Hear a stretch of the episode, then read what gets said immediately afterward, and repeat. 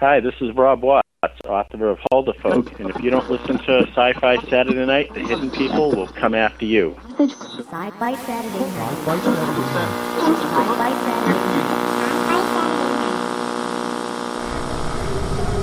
We will begin a mass invasion. We'll tell your people to surrender now and avoid war.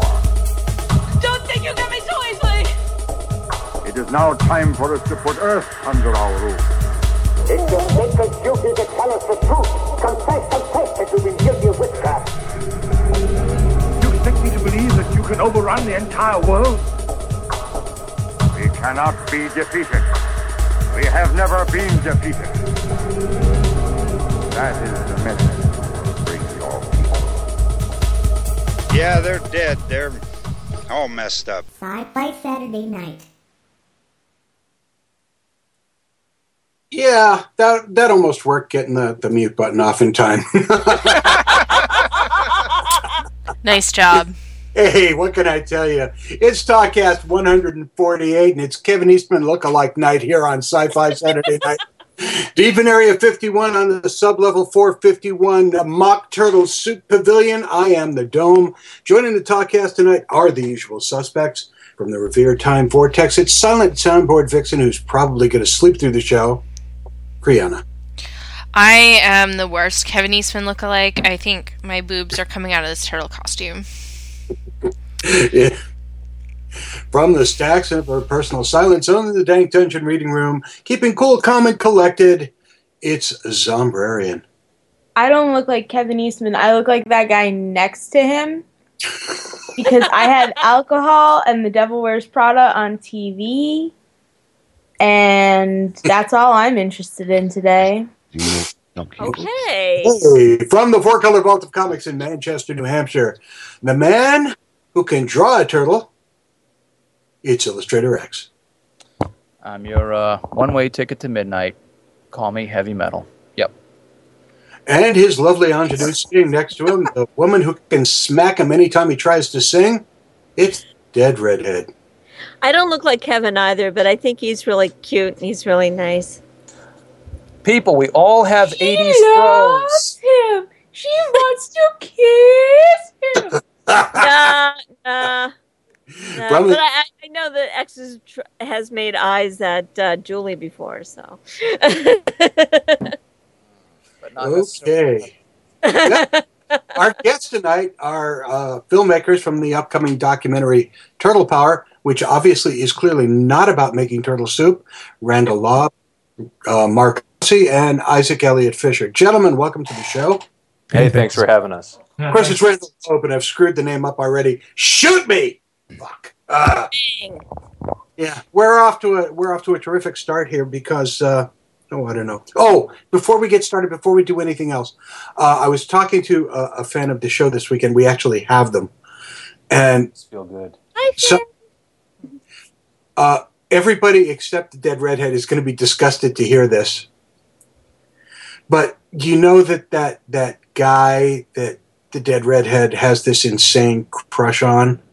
No. Voltaire? Oh my god. What about I- him? Yeah, uh, I brought you copies of his music because he sounded like he didn't know what it was, and it, it's really kind of cool. And I, I've got get along with you people, and I said no. The only one you can get along with is the dead redhead. Nice. So yeah, there was actually is somebody else who knows Voltaire, so I'm impressed. Yay! Let's hear it for French philosophers. Thanks, X. What's going on in the world today? Some Well- No, I I can tell you what's going on not in the world today. Because on Mars, um, Curiosity, uh, I know, I don't know if people know, Curiosity has been sending uh, messages back from Mars. So basically, you're saying there was a robot. There was a robot, and it sent a message back from Mars um, yesterday on recording night. So this past Wednesday, when y'all are actually listening to this. Um, Thursday. and not only did Curiosity wish Mr. Ray Bradbury a happy 92nd birthday. Except, you know, he's dead. It- well, yes, but we can still wish him a happy birthday. I I know, but he can't receive it or be grateful for it because you know he's dead. Well, but they also have decided to name the landing site uh, Bradbury Landing after Mr. Ray Bradbury. That's awesome. In honor of him being the best Martian chron- chronicler out there, besides possibly Curiosity. Also because NASA's broke and they need funding, and he's dead. Now, wait a minute, wait a minute. How come, wait a minute, how come anytime I want to bring up a science fact article, it's like like the asteroid belt is really made of cheese or something. You guys shoot it down, but this we can talk about as our lead story. Because the ones you bring up. Because it's about Ray Bradbury. Because it's not stupid. There are three reasons right there. Oh, we have more if you'd care to hear them. telling you, the Yeah, asteroid belt is made of cheese. First, no, reading only the first paragraph of an article and assuming that it's true is never a good idea.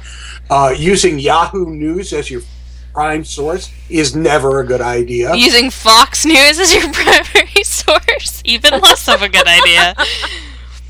Using Yeah, Archie Comics as your primary source, never a good idea. If the funding was, if it, if it was funded by Scientology, probably a bad idea. Okay. Or the Mormons. Just saying. Oh If you're my wearing- No, no, let's not get political. wow, I'm just saying they have they put out some research on undergarments that's just really not believable. You know, we're gonna have to close the show early because I don't know how long it's gonna take all of you to suck it after this. Woo! Is that part of what we have to do as guests? is, that, is something I don't? well, Good well, answer. you, you I don't- say- I, I understand if you're a little That you would do anything. put off at this point, oh and we're good with Don't put off. I, I, I'm not put off. I, I think I they're turned on actually. I would have prepared. Oh, it's another one of those shows. Yeah. It's always one of those. Next thing you know, there's Jennifer Lopez and Alf and Colin. So, so X, you know, I'm looking at what you've brought to the show tonight, and that is seems to be dead people and Superman and Wonder Woman doing No, it. no, no, no. No. Forget it. Forget it. Move on. either talk about either talk about Terry Gilliam's new movie, or no, just talk about Terry Gilliam's new movie. I haven't heard anything about this. Well, you haven't heard anything about the Zero Theorem because it's uh, something that he's been working on, trying to get funding for it, and uh, the script. Have Does it have anything to do with Don Quixote? I hope not. Oh my God, no. Because if so, it won't get made. no, not really, not really. Um, it's a script about the far future and a guy who's really a man out of time, man out of place, and uh, Yep, that's Terry for you. yeah, and I mean it's it's typical Terry Gilliam, and I mean his last film was uh, uh, the Doctor Parnassus one, which I just didn't. Oh, You know- I like that one. Uh, It not- bears it. The more it bears more watching. Yeah, it's a dense film. Not Yeah. in a bad way. It's just it's one of those things. I know it's like I know this uh, things that are gonna click the fifth time I see this. Seriously? Because Yeah. I, it was difficult for me to get through the first time. Uh, but, you know, You Gil- want difficult? Watch Tideland. Oh, never but again. you look at some of his other stuff, you know, Brazil and, and that, and it's just, I have no problem at all with that. And it was just immediately sucked me in. Parnassus just never, never connected with me. This, you know, he's he, he's doing a lot of uh, influence with George Orwell and Philip K. Dick and putting it together, which me, for me, you know, that does it right there. Sure. He's one of those directors. I don't care what he's doing. I'll watch it. Yep. He's had some clunkers. I don't care. He's one of my favorite directors. And he's got a When- great when- actor in this too, Who's in it? Christopher Waltz. Ooh, Christoph Waltz from um that Bastards movie. From that Bastards movie. now who are we? Now who have we offended? Uh, The list was it J.J. Abrams? Is he still mad at us? J.J. Abrams is never going to do this show for a whole lot of stuff. so, and I think it has a, a lot to do with some other. the Inglourious Basterds. Oh, Christoph oh, the Waltz. nuts! Oh, that guy! Oh my God! Oh, he's ama- he's amazing. Yes, he is. I'm there. I think Yeah. if if you think about that that guy, um, he has his pick of movies. Working with Gilliam is a is a great move, if you ask me. Absolutely. Yeah, I agree. Uh, I mean, Terry has got a mind that is about four degrees off the rest of the world, which makes his movies probably more interesting than anybody else's right now because don't go where you expect them to go and they don't move the way you expect them to move. So, yeah, I'm looking. Brothers Grimm. Brothers Grimm didn't work. Yeah.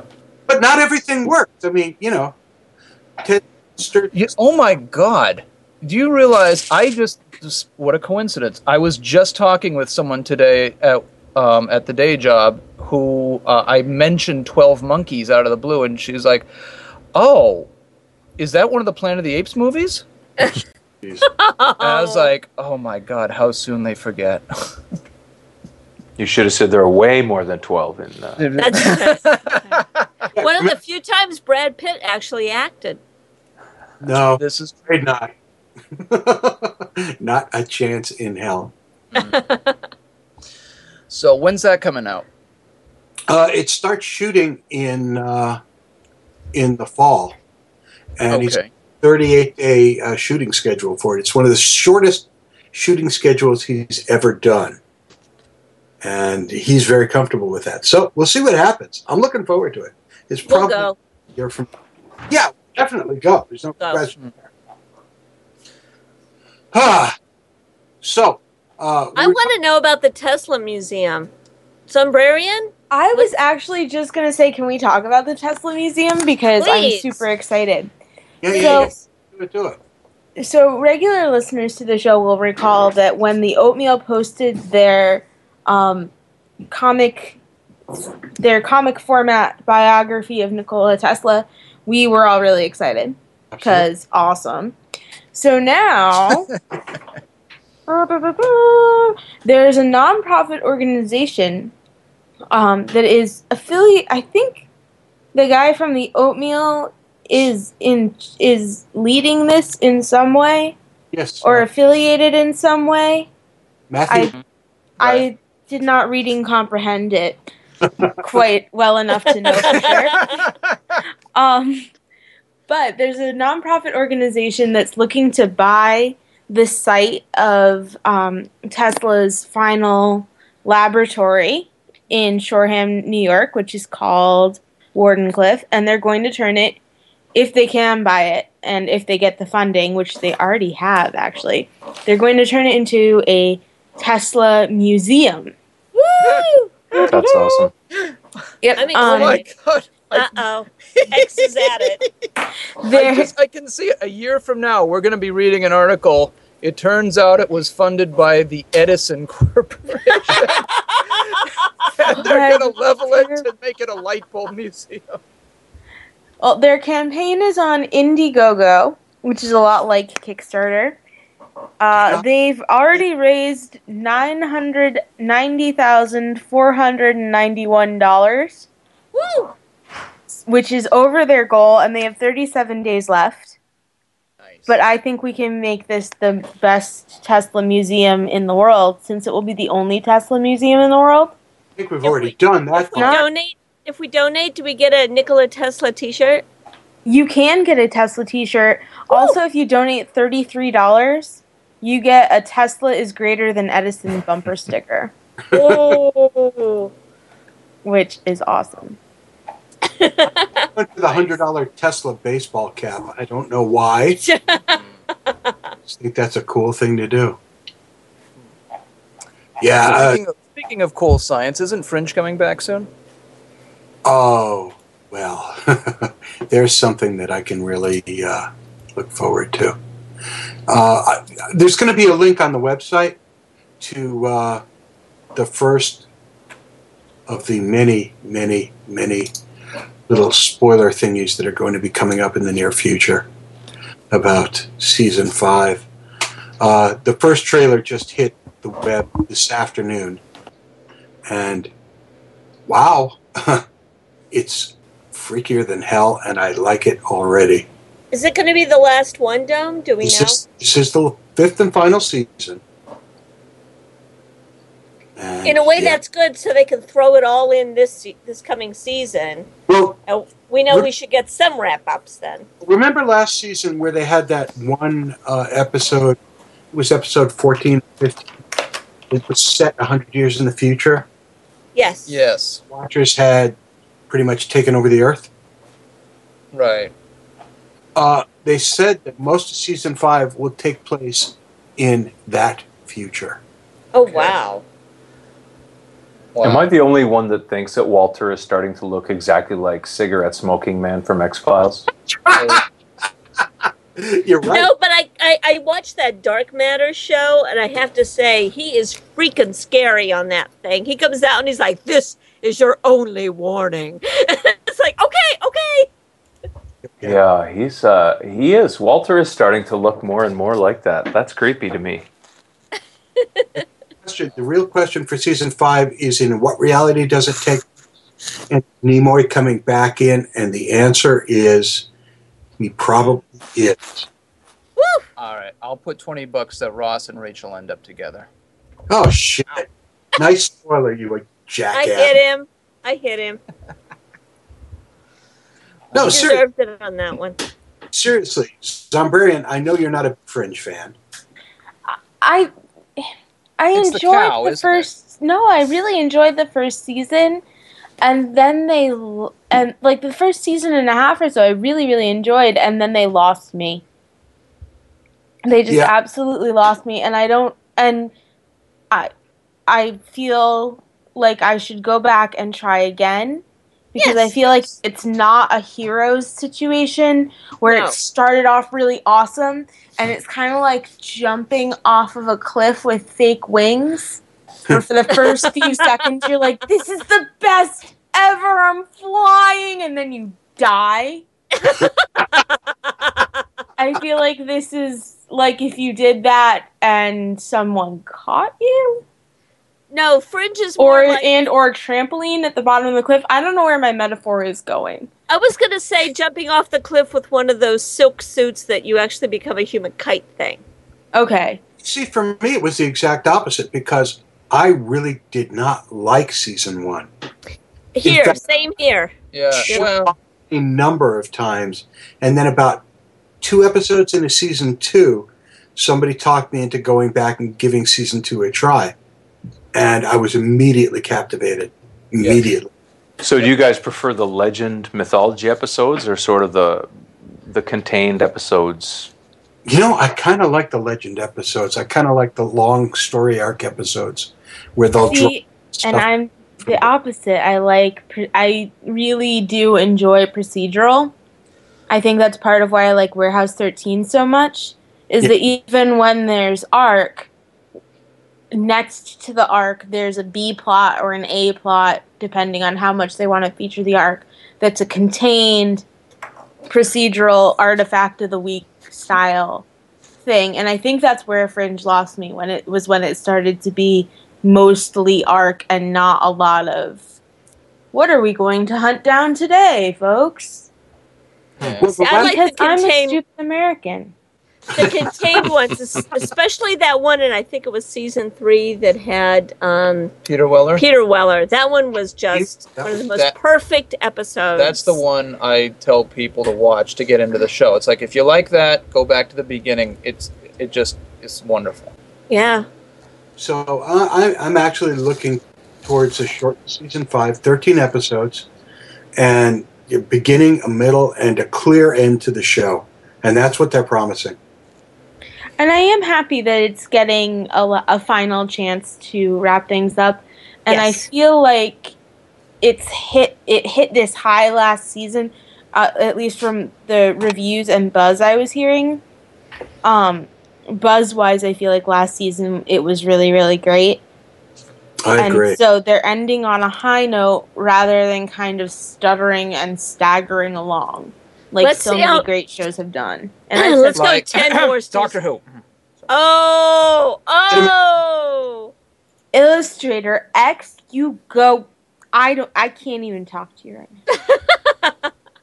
Speaking of Doctor Who, Doctor Who is set to kick off on September 1st with a uh, simultaneous opening in the UK and the US. And there are all kinds of little teasers all over the interwebs, each one cooler than the one before. Could they fit any more Daleks into that scene? I was going to say Dinosaurs in more, space. more and more Daleks and more Daleks. Holy Forget the Daleks. Dinosaurs in space. As long as they get rid of Amy and Rory, I I will be happy. Why do you hate life and fun, X? you know, you're not the first one to ask him that, I do Zombrarian. like life and fun. That's why I want the you know. Oh. So, anyways, So, so some of us are also wor- uh, waiting for American Horror Story. I think Zombrari and I certainly I are. am so excited about American Horror Story. I can't tell if I'm more excited for American Horror Story or Walking Dead. I really can't. Mm. I, what if they have a crossover? I think I think that would be the best. I think I'm more excited for American Horror Story Because it'll be totally new. I want Jessica Lange. I you know what I want? My big dream is Okay. I want to be a, a, a gay man and I want to be a drag queen and I want Jessica Lange to just come and talk to me when I'm a drag queen in my future life Wow. and I will be and I will become my my drag character will be Jessica Lange and it will be the best thing ever. now, this That's a is lot of layers. Holy shit. There are a lot of layers to, Uh, to all of you should Back hear about my imaginary boyfriends. you know, back when she did the De Laurentiis King Kong in the '70s, Oh my that god. started Some the whole of the best trend work. like that. It's the impact of her acting range. or when she was in Titus Andronicus. Oh God. How about Francis? I thought that with was the pretty- one with um, She was wonderful Anthony in Hopkins. The tit- the Titus with Anthony Hopkins in it. or- Yes, the Titus with Anthony Hopkins. The Julie- Yes. Julie Taymor. Yeah. Julie Taymor. It's one of my very favorite Shakespeare adaptations ever. Yep. Yep. God. I'm not even going to talk about the to- next postman I know always how I appreciate Julie Taymor's work. Sorry, what was that? What did you But say? no, John? are, Oh, nothing, nothing. Moving on. so do you know Zombrarian? Are we going to get the baby or just Jessica? No. No, just be a Jessica, totally different because because it's all totally different characters. It's the same is actors, but it's a completely new story. That teaser Yes, was creepy. I- Did you see I that? know. We have it on the site actually. At least we have it on our Facebook. I put it up. The one with the um, the little blue jacket or whatever it was, and then the other one outside in the garden. Or yeah, so the creepy nuns that are all in white. Yeah, I'm pretty sure that the creep the the creepy nun is Jessica Lange. That could Um, be. That's one of the spoilers that's been released. Is that her character is a nun and she's in charge of this asylum. Oh man, she's gonna kick people's asses. But apparently she's this completely Joseph Fiennes is the head of the asylum, and Zach Quinto is a doctor in the asylum. And the guy from Maroon Five is a sex crazed patient. What? Yes. What? I, I Basically, don't they needed so. someone to come and take his shirt off. I'm okay with their choice. Hey. So, speaking of things like that, I just have to throw this out there because I had DVR'd this whole series from IFC called Bullet in the Face. And I know I knew nothing about it other than the fact that Eddie Izzard was on it and Eric Roberts was on it. For he who is a past master for those of you who don't know him for anything else besides being um, um, Julia Roberts' brother and being the master in Doctor Who. He did a lot of other stuff. But anyway, Uh, so I I had to see this show, and we kind of watched it straight through. And it's set in the future, and it's one of the most ridiculous Oh. things you've ever seen on television ever. Folks, do, do you remember the show Black Scorpion? Oh God. It's worse. It's worse. It's Oh. Bull the series. It's Huey worse. Bowl the series. It's so bad. It's amazing. Shit. How could they, how could well no. You are, are as unyielding as a snowflake. And I'm like, who the hell wrote that line? It's about this this serial psychopath killer who's obviously got a, his paid. I don't know who he paid to get that accent from. It's like one of the most over the top German accents I've ever heard in my life. Yeah. and he's like Boris and Natasha or something, and he gets his face. His face is blown off by his girlfriend, so they put on him the face of this cop, who's supposed to be this great cop, and they instead hire him to help the cop's gay partner to go out and bust bad guys. This is the premise of this series. Such a uh, cliche. yeah, really. I mean, I, I gotta say though, times we have to watch this. there, Serious. there was there was one scene though that I was like, okay, they got me Out of an because entire series, there was one scene. well, no, the It's scene only like 'cause four or five. I wasn't. I was like, oh, this looks stupid. And then he's interrogating this kid who had shot up his family, and he pours popcorn kernels down the kid's mouth, and then shoves a hair dryer in his mouth and has them all pop. I was like, wow. God What? damn it! I got it. Son of a! I've got work to do here. I gotta watch this. Oh man. What is this insanity? exactly. That's what it is. It's insanity. It's called Bullet, bullet in in the face. Bullet in the Face, and it's got Eddie Izzard in it. in one of his worst roles ever. And that's saying so a lot. sick. when You're talking about Eddie Izzard. Holy. I think Eddie was drunk through the entire series. Speaking so- of Eddie Izzard, another one of my fantasy things is that he plays Tim Curry in a docudrama about Tim Yes! Curry. What? yeah, except he's not tall enough. But yes, He can put on heels. see that. You know that Eddie Izzard Oh, can walk yes. in heels. Are they doing like a, a yes, it's a documentary about Pirates of Dark Water or the movie Oscar. I mean, is that what it is? No, it's. I just want there to be a docudrama about Tim Curry, and Eddie Izzard plays Tim Curry. Ah, So last week, uh, when Doug Jones was on and was uh, kind of uh, speed date, speed dating us through all his projects that he was on, he was ta- he talked about a movie called John Dies at the End. Spoiler. the big spoiler. Why is that a spoiler? What did I? we're teasing. We're teasing. no, Doug said that the title. Never mind. My head hurts. What But Your you hell find hurt even more with the plot synopsis of, of the movie. Yes, because John dies at the end. Get it? Anyway, uh, one of the things that we were he was talking about was that they were looking for a distributor for it and wasn't sure when it was opening. That he'd been seen at Sundance, yada yada yada, and they did get a distributor finally. Woo! Release date yet, but believe it or not, uh, IO9 refers to John dies at the end as a festival smash. Nice. So- Nice. I mean, IO9, you know, they don't like much over there. That's true. So, So, you know, congratulations, casting crew of John Dies at the End. Mm. yes, we so look forward to viewing your fine film ASAP. at And if you'd send us a preview copy, we'd t- say That'd be even cool. more wonderful things about it. absolutely. So far, all we can say is it sounds really freaking cool. Yes. Yeah, and Paul Giamatti, you know what? I, I would I would see a movie with Paul Giamatti and Doug Jones. Absolutely. Yep. And Doug Jones plays the inhabitant of a parallel dimension that collides with our dimension, but the only way you can get there is using a drug called soy sauce. I am so Right. in. That's right. Oh I've my had God. some of that soy sauce.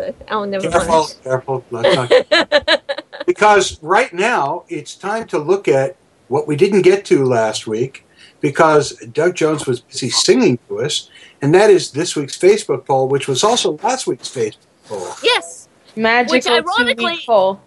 Ra- uh, uh, uh, and now I suddenly can't talk. Um, and imagine it didn't even change that much. We had more voters, but they all voted the same way, which is pretty interesting. But what we said is we asked what sci fi franchise has run its course, stick a fork in it, it's done. And I would like to say thank you to all but one of our fans because none of you voted for us. Yay! we had one person who did, who shall be nameless, and we'll get back at him. Uh, we know you. we know you, dude. You know that we know you. We know where you live and we know what uniform you wear. Enough You said. red shirt. you know what John- happens to red shirts. So, Anyway. So what are we gonna kill off? So number three is the Transformers movie series. Oh, I don't think it's just a tr- movie series. All of the Transformers. Don't say that real loud because, you know, Frankie kind of loves the Transformers series. You're done with the Transformers out there. Coming in at number two. Ooh, some people may want to hold their ears about this, but coming in at number two was the Star Wars movies. The whole, And well, that's not the series, movies. the whole series. franchise. That's right. Number two, they're just sick of it. I don't know. I do like the fact that one of our uh, listeners was actually offended that we put Star Trek on the list to vote. Like, "How can you say that Star Trek would ever, never?"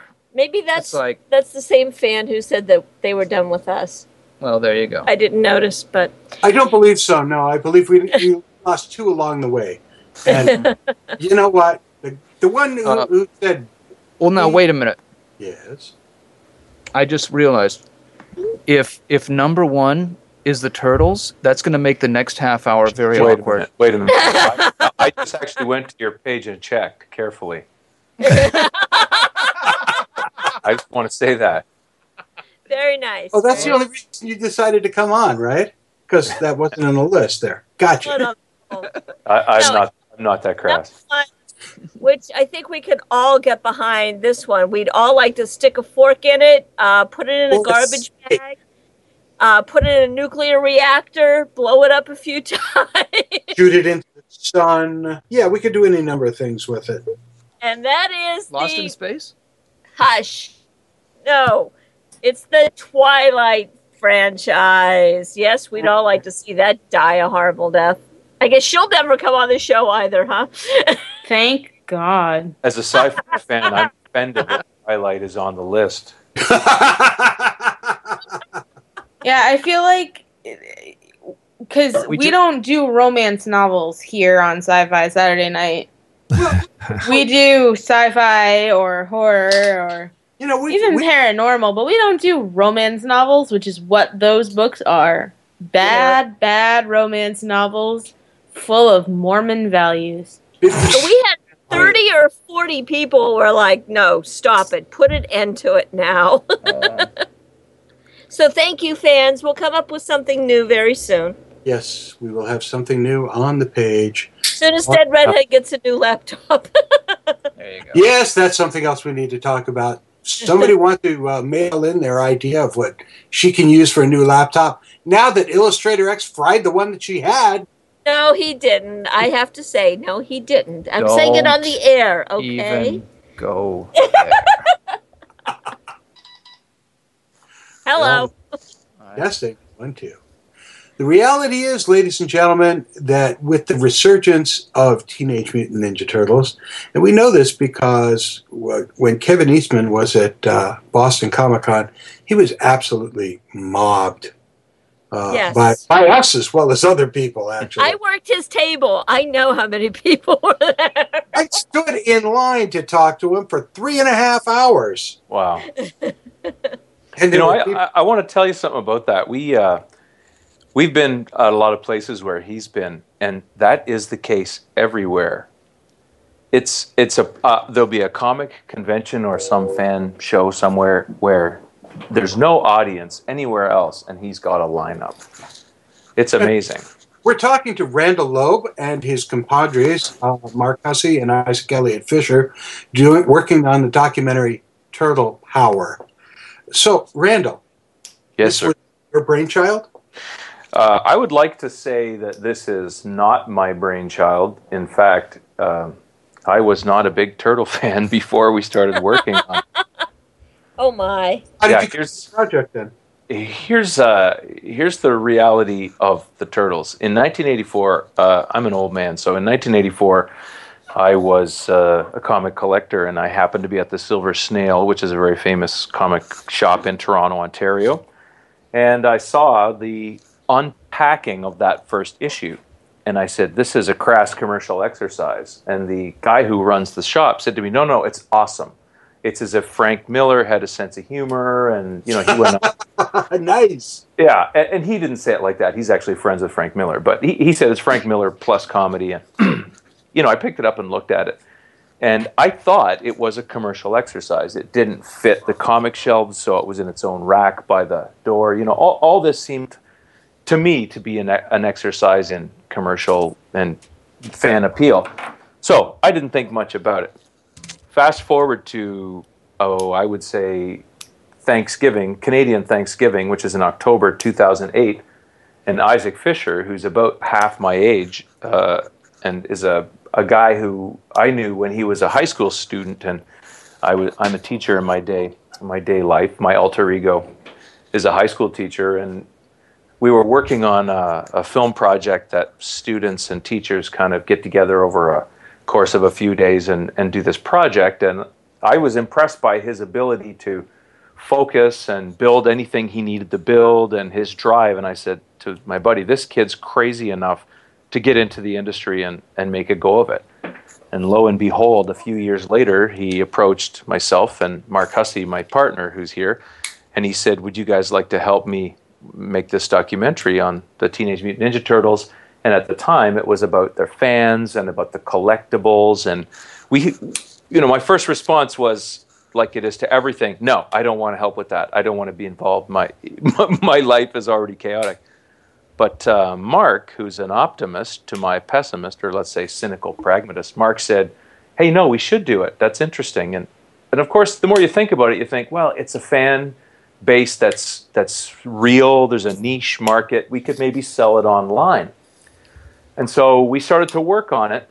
but here's the weird thing that happened. My first call to Mirage, which is the company that uh, Peter and Kevin started, Peter Laird and Kevin Eastman started way back, uh, it, the phone rang, and the guy who answered it was the CEO of the company, Gary Richardson. Like he, Nice. he basically was there, and I said, "Hi, I'm looking for Gary Richardson." He said, "This is Gary." So I didn't have to jump through any hoops, and I was able to talk to him. Uh, and I'm pretty good on the phone, which is a little bit of a joke that we have in our little in our little team. And Gary basically said after a few conversations, you know, I, I can't stop you from making a documentary about the Teenage Mutant Ninja Turtles. So you know, I'm not going to support it. We're not going to help, but uh, you know, we wish you all the best of luck, and we won't try to stop you. If That's you fast, always nice. Yeah. it is it is nice, and it's it was a surprise. But you know, you fast forward a couple months, and I'll let Isaac tell you what happened when he went to the New York Fan Expo, or uh, sorry, New York Comic Con.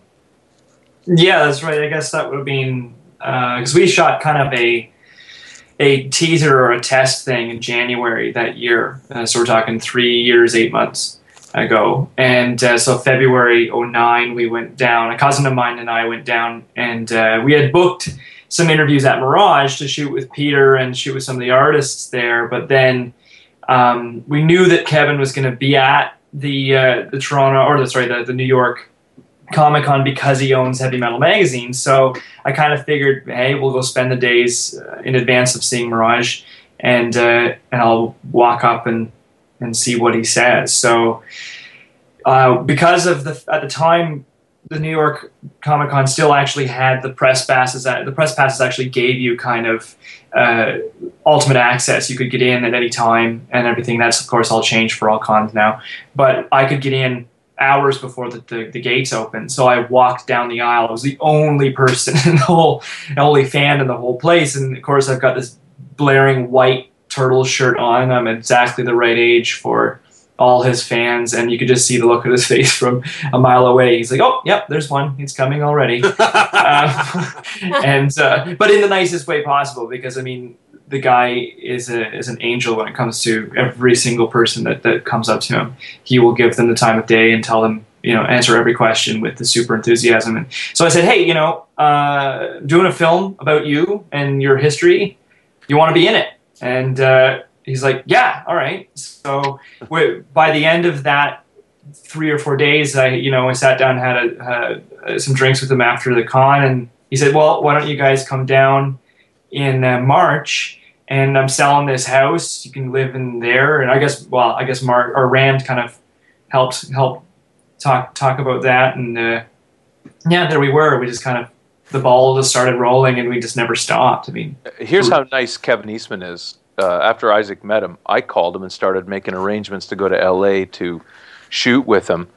And he said, Well, you guys can crash in this house I have for sale up at Summit and Pinnacle, which is the same neighborhood as at the time Britney Spears and Gwen Stefani. but for real, like this is a house that It was crazy. gates and gates of. Well, I always tell the story that they had how many? It was six bathrooms, and five of them had showers.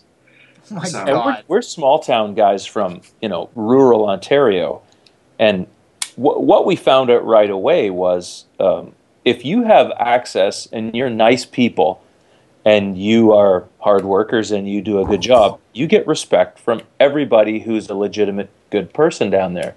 So not only did Kevin Eastman treat us like he was, you know, a, a, a, like a friend, he treated us like a friend.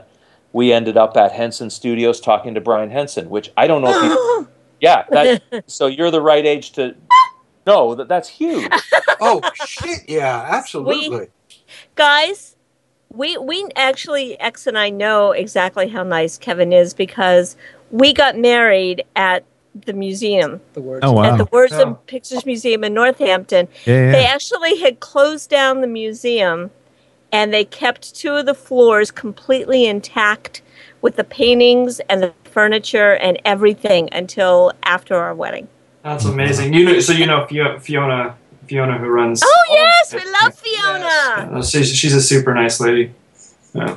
Oh my god. But we ended up through this this uh, week, and by the way, it was during my March break from school. As, as I say, I'm a high school teacher, and and Mark he works in multimedia here in uh, in our community in the county, basically running uh, multimedia for the entire county. And we took the time off. We went down and we just started making this documentary on our own. And and as soon as we were down there, as I say, we realized, and I think you guys have backed me up, we're not just making a fan documentary anymore. We No. able to get anywhere and get access and shoot at a level that put us really above what we had hoped. Wouldn't you say, Mark?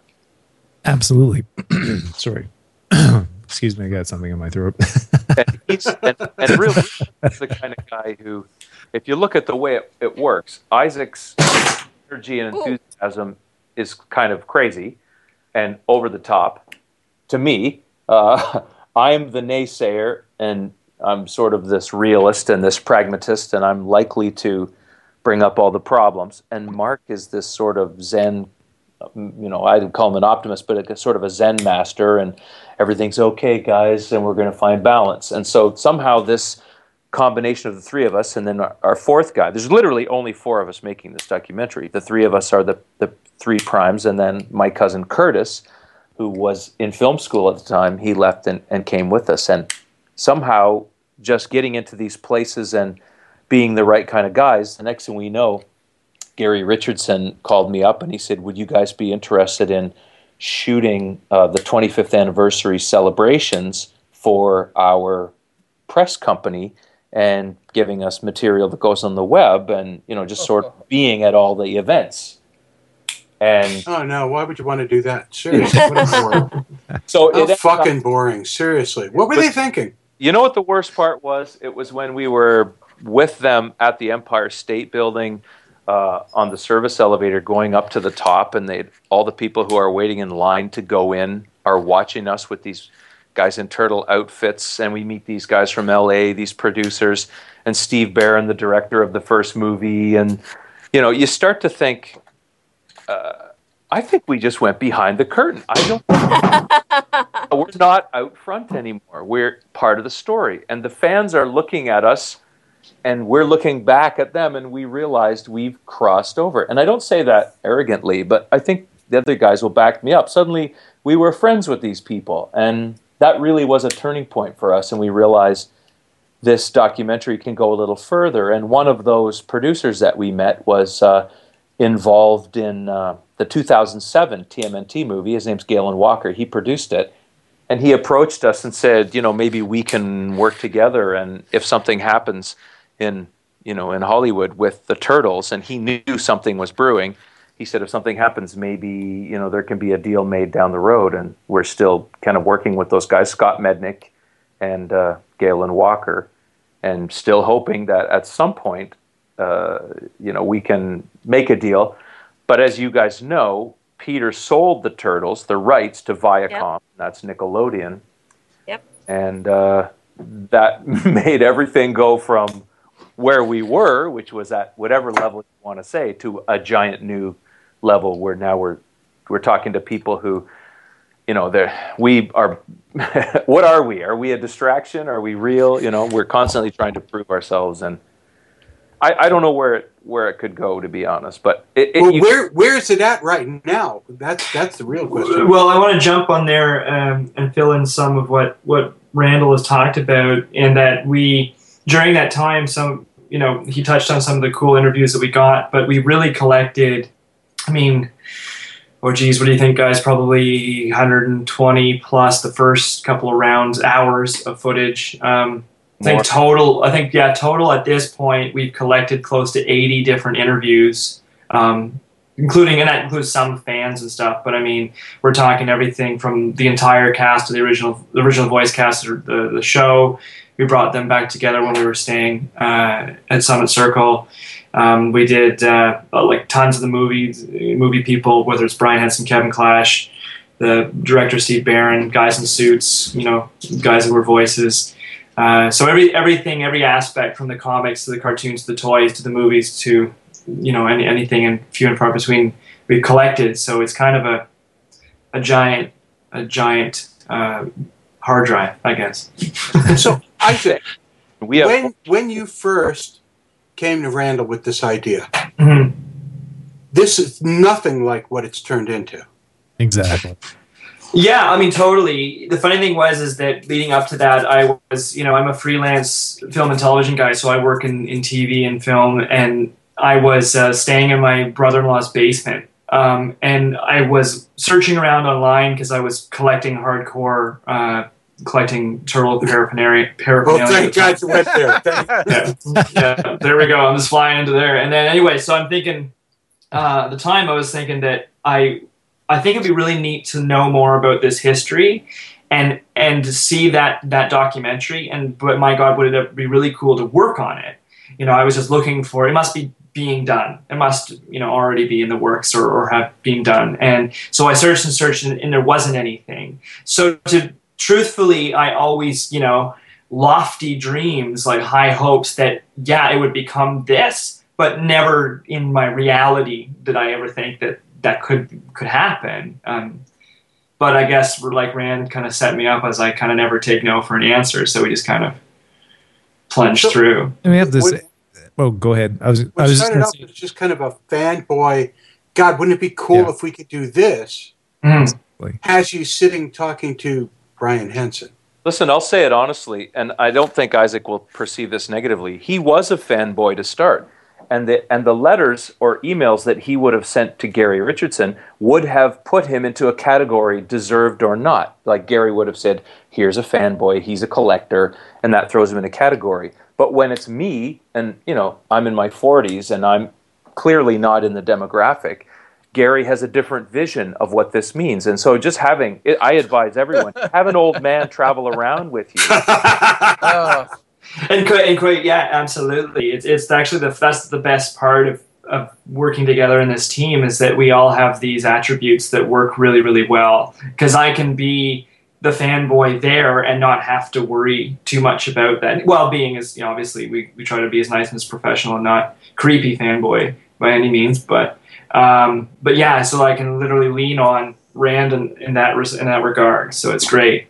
And listen, as a fan, I mean, I will tell you some things that you know, Isaac and I, when we were down in LA this last time in, in July, we talked about this. Isaac has sat between Kevin Eastman and Steve Barron in New York at the Tribeca Film Festival watching the 1990 Turtle movie, and, and he's sitting with Kevin and Steve watching this thing.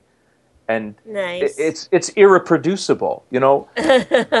we have shots of us playing around at Kevin's house with uh, some of the fake guns from the heavy metal movies, and Kevin's with us, you know. X is ruling. yeah, it's just pretty interesting. And and by the way, not to make too much of a distinction, but we've also, I would say, we've gotten friendly with Peter, and he's a reserved guy. He's yes, he is. He's a guy who likes to keep to himself and he maintains his privacy, but even he has opened up, uh, you know, his archives of video to us, and he's been so friendly and so kind. It's, and we've we've gone past the point where I think we feel like interlopers anymore, and we feel like we're part of this this family. It's so crazy to say because it sounds awful and self-serving, but I really do think that you know, we do have a, a sense of being part of something because we've been working on it so long. And I was going to say before, to answer your question, and I don't know if you go by Dome or Sir Dome, Dome is fine. we oh. have more footage. Oh my! We have more footage than Michael Cimino had for Heaven's Gate. oh, oh my god! That's for real. Which leads Wow. me. Well, you've got all the Let me footage. let me ask. I, I, I want to ask you about the documentary itself. Then, um, what exactly are you focusing on? Because I mean, to me, the turtles. It, it's almost a. s- It's a story. I remember back when it was just this great up and coming black and white indie comic, and to me, I'm a big fan of the turtles. I remember when the first uh, episode of the TV show came out, and I thought, oh, they're ruining a really great comic series. And then, of course, the world was like, no, Brian, no, X, you're wrong. the whole everyone seems to like that. So I didn't know. Are you focusing more on the the comics, the the TV show, and the movies? Um, Every single aspect that you just described is in the in this documentary, and and you know, and I think what we have is more than just a documentary. We we have a documentary which is more or less an overview, and then we have, you know, hour long in depth of just the black and white comics. So if you love the black and white comics and the things that Kevin and Peter worked on uh, together, you know, and that that's that uh, era of the turtles, then we have a whole section that you're just going to eat up. You know, you might ignore some of the others. So we we have, eh, you know, basically everything from from the inception to even where it is now in our la- some of our last interviews. The and like, story- sorry, go ahead. Sorry, all I was going to say is the story that we have, X, is uh, this this situation that, that they fell into, which they described as a series of happy accidents, has been reproduced again and again and again. This crazy, bizarre series of coincidences or people able to make things happen against all odds. And so it, it- it's really a DIY story of how some guys with a dream in, in a basic, you know, a basic uh, lack of information were able to make something happen that exploded and they rode it all the way to the point where you know we are today where you know to be quite frank there has been a little bit of an issue with what's going on at Paramount but I think they've got a movie underway there that is going to be another chapter another interesting incredible part of this story. Like how this silly group of turtles can be in every form of media in so many countries and remain successful. It's it's really unparalleled. And I, yeah, it's, I think exactly like what Rand is saying is is really cool about you know that's why like Mark and Mark was saying too is that you know we almost talk of them like we call them modules now because like there is this this this um, one doc you know that will that will kind of go over everything and then you can focus on these different aspects but the what we kind of came to realize really quickly was I think I don't know. I mean, maybe, maybe I'm not as well versed in the history of many other franchises. I don't. I don't know. I think I am. But the thing is, is I don't think this really exists anywhere else with any other kind of pop culture franchise. In that these stories and every step of the way, whether it's you know how they got the comic started, how they got the toy deal, how they got the cartoon going, how the movie happened,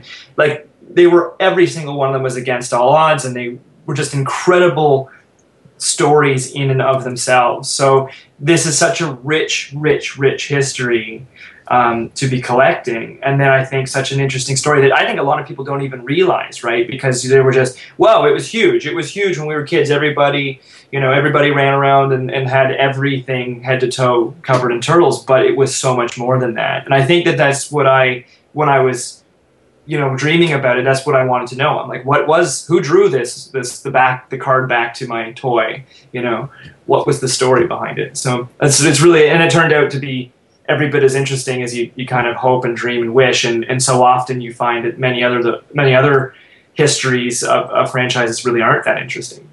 So, at what part? Where where is the movie at now? It's sitting about five inches from me on a little black hard drive. it's uh, three three terabytes of of uh, stuff that I'm sure a lot of people would really like to steal from my desk.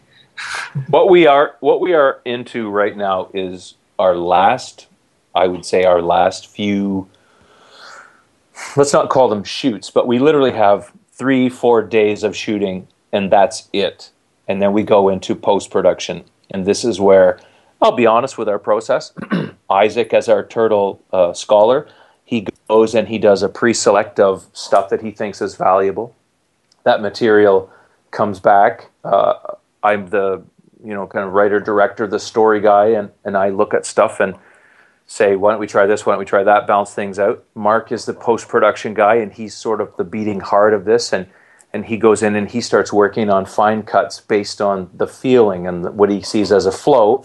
And then I come in and sit over his shoulder and, you know, the stuff that he's lovingly crafted through pure emotion and gut feeling and instinct and intuition. I say, nah, nah, why don't you do this instead? Sounds about right. Yeah, and and then we're. What do you call them? The, the, the snap judgments or something? Yeah, I make the, the brutal judgment. Brutal snap judgments. That was it. And so So then you're the producer as well, right? we, we all three have to end up producing, but just by virtue of um, being the main contact and stuff for a lot of things, I've ended up uh, having to do the the bad parts of producing. And, You're never going to make it in this town, sweetie, unless you do it my way. Yeah. Uh, once it sounds so. I mean, once you're done, um, I'm just throwing this out there that no one has yet dared to do the sci-fi Saturday Night Story. Yeah. and If you if you think that we don't have the guts to do it, you are. I, I'm looking at your picture right now, and I'm thinking there's a story in every one of those faces. It's a very scary story, yes, in many cases. I am. I, I think there's a story on that mustache alone. Uh, oh yeah. Well, thanks for playing the game. the reality is, I I want to know more. Uh, I was not uh, originally Kevin Eastman fan. I was a Peter Laird fan, and I met Peter like 15 years ago and was just kind of blown away. And then I met Kevin Eastman about six months ago and was doubly blown away and could never figure out how those two had made what they made and now it's beginning to come together for me. I cannot wait to see this movie. I really am looking forward to this. I'd like you guys to come back at some point and talk about it uh, uh, as it comes closer towards being a finished product so that uh, we can get a better look at what's going on. Sounds really intriguing. And it was I have really one last question. I have Oh, one- I dare a real you. quick Go ahead. question, and that is, and you guys might not be able to answer this on the air. Um, did you ever encounter the crazy girl from Wisconsin? What's her name? Well, now Well, see, that we we're not can't going to do say. that. We can't. Um, I think I, I think I know who you're talking about, and if you are talking about someone who is in the VH1 show, let Yeah, me think tell she you, is. she's Yeah. not crazy. and she's not from Wisconsin either. She's a really, she was she was uh, I would say t- misrepresented on that show. Uh, when you first meet someone who's really committed to some fandom, you can make them look really bad on a show, and I'll admit This that is somebody we actually met once at Mirage. we Oh, were at we were down at Mirage with uh, during one of the the tours they were doing, and Uh, they, no, given she was only 14, 13, 14 at the time, Oh. but this girl was kind of crazy. I don't think that's her. No, No, this is a separate person. The person who was on the show on VH1 is a, a woman from Michigan, and she's a big fan, and she is a very nice woman, and she's done a lot of good with the turtles. But uh, some she is she is such a fan that she is intimidating for some people, and VH1 did sort of a hack job on her. So I thought that's who you were talking about. Randall, Mark, and Isaac, we're going to have to have you guys back. We really need to talk about this some more. It's yeah. time for us to wrap up. X, take us out of here. Where are we Sure. And, and guys, please stick around after this. All right. right. Well, thanks for having us. Thanks very much, guys. You're welcome. So next week, straight from Pacino and Pacino Talent Agency, we'll be talking to Cavern of Comics host Cooper Barnes. On September 8th, award-winning author and filmmaker Joe Tripishin with his latest novel Immortality Wars. On September 13th, it's the New England horror writers strike again. L.L. Soares will join us with his debut novel Life Rage. And on October 25th, con season's not over yet, Sue Soares shares the guest list for this year's Rhode Island Comic Con. Sci Fi Saturday Night is the official podcast of the Boston Comic Con, Granite Con, and ComicArthouse.com. Visit Comic Art House for the best deals on original art from dozens of your favorite artists. Tonight's outro music provided by the Traffic Lights. Pick up their CD. I want to thank our guest tonight, Randall, and Fischer. Look forward to Turtle Power. I want to thank our cast tonight from the Revere Time Vortex, the sweetheart of the soundboard, Kriana, and Grammar Girls on Prairie. Turtle power? Cowabunga? Got it. I don't know. Whatever. From the Four Color Vault of Comics, Illustrator X, and the Dead Redhead. I was always more of an Asagi Jimbo fan myself. But we interviewed him too. there you go. This is Dylan saying, Genie shared pain is lessened, shared joy is increased. Thus do we all refute entropy. Good night, everybody.